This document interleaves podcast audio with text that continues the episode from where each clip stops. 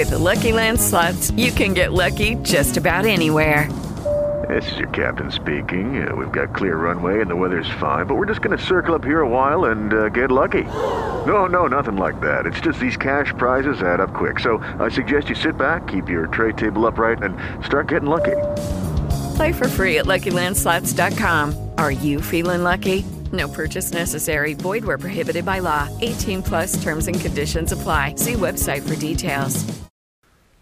Alla ricerca dell'origine dei suoni, il brano tratto dalla parte ventunesima del saggiatore che voi adesso leggerete da soli, è un brano comunque molto importante.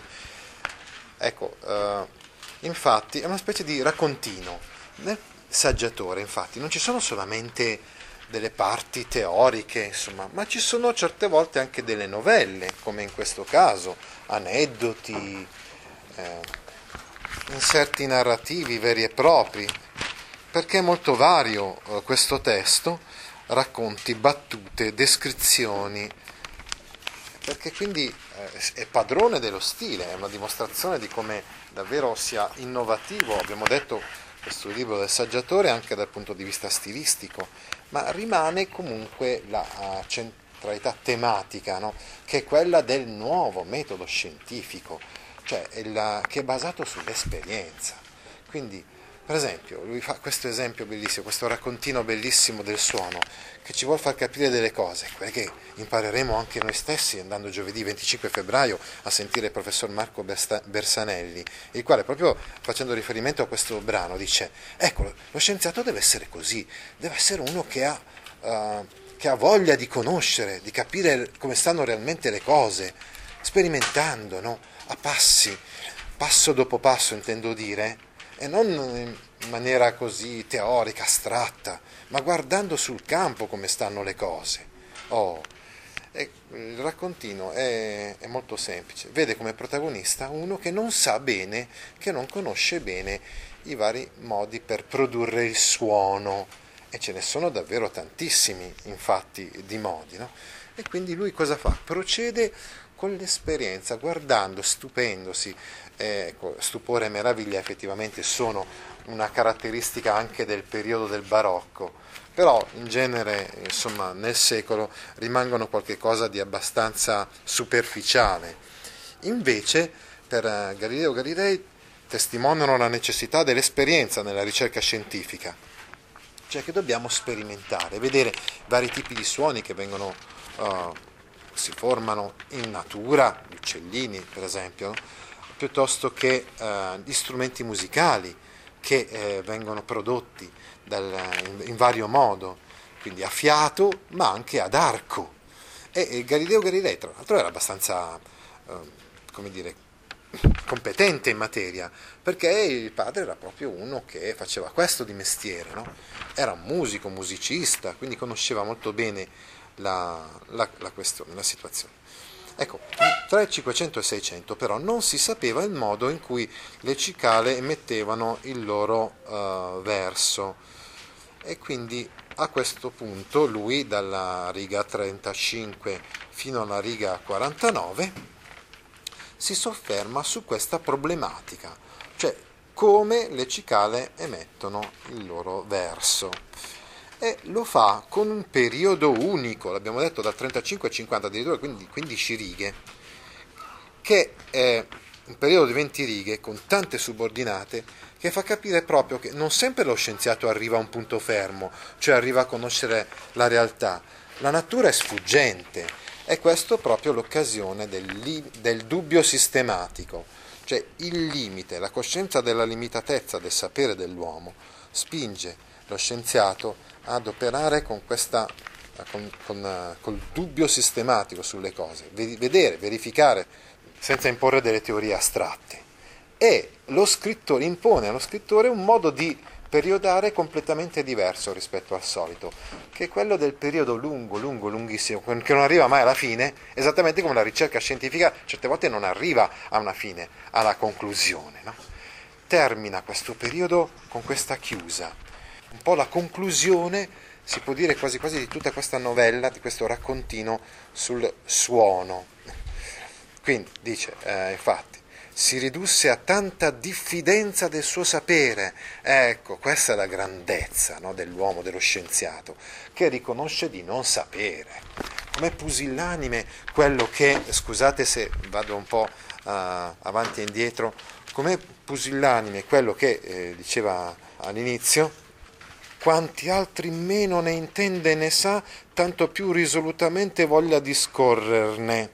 Cioè, quelle persone, insomma, che credono di sapere tanto e quindi parlano molto, no? perché giudicano, sentenziano, eccetera. Mentre al contrario lo scienziato è chi sa molto e quindi parla poco all'incontro la moltitudine delle cose conosciute e intese renda più lento e irresoluto al sentenziare circa qualche novità. Cioè lo scienziato, quello vero, quello giusto, insomma, di fronte a, alle cose non vuole giudicare, no? perché si rende conto di, di, sapere molto poco, si rende conto che non, eh, che non sa. Ricordate la massima di, insomma, di Socrate, no?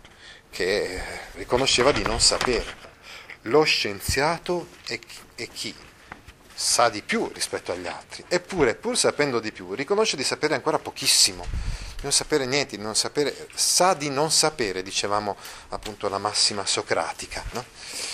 Eh, ecco, quindi adesso ritorniamo alla, al verso, mh, alla riga insomma 46, 47 onde si ridusse a tanta diffidenza del suo sapere, dopo aver fatto tutte le esperienze sul suono che vengono elencate in precedenza.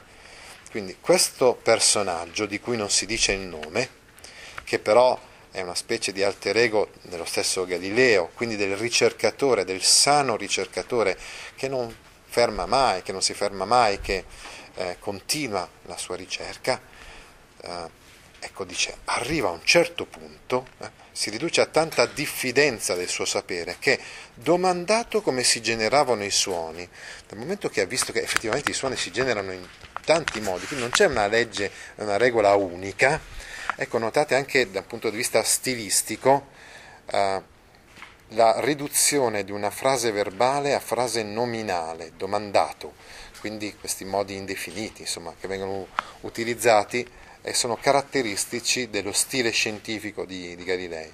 Cioè una volta che, noi diremmo con una frase, con un modo finito, non con un modo indefinito, se qualcuno gli avesse domandato, e invece Galilei usa il modo indefinito, il participio in questo caso. Se qualcuno gli avesse domandato come si generavano i suoni, eh, riga 47, generosamente rispondeva di sapere alcuni modi, ma che teneva per fermo poterne essere cento altri incogniti e inopinabili. Ecco, lui uh, riconosceva di sapere alcuni modi, ma anche che potevano esserci, anche in questo caso abbiamo l'uso dell'infinito che trasforma la frase da verbale, se noi diciamo per esempio ce ne potevano essere tanti di modi, in nominale, perché la frase è nominale quando c'è appunto ad esempio un modo indefinito come l'infinito del participio ma che teneva per fermo potervene essere, potervene essere cento altri incogniti e inopinabili,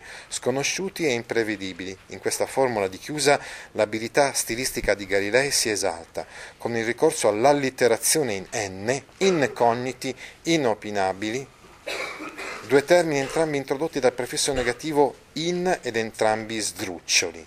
Quindi, come abbiamo detto, è un grande scienziato, Galilei, ma anche da un punto di vista stilistico eh, ci mostra la sua raffinatezza con questi accorgimenti. Bene, l'ultima cosa che volevo dirvi è il brano termina con la confessione. Confessare i propri limiti non è un difetto, ma un pregio dello scienziato.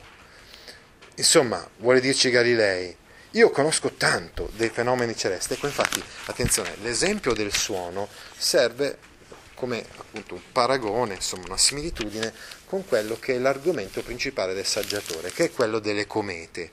Cioè, insomma, dice Galilei, così come quell'uomo che ricerca insomma, la, causa che muove tutti quanti i suoni e arriva a riconoscere che alla fine non c'è una legge unica eh, e che possono esserci cento altri modi sconosciuti insomma, eh, per produrre il suono, la stessa cosa lui la applica alla questione delle comete. Io, per quanto mi riguarda, la penso in questo modo sulle comete. Tra l'altro non la pensava bene, eh? l'abbiamo già spiegato l'altra volta, eh? cioè che in realtà il Sarsi, eh, che poi sarebbe Orazio Grassi, aveva un'idea molto più corretta delle comete, cioè pensava che fossero dei, dei corpi celesti, De, invece Galilei no.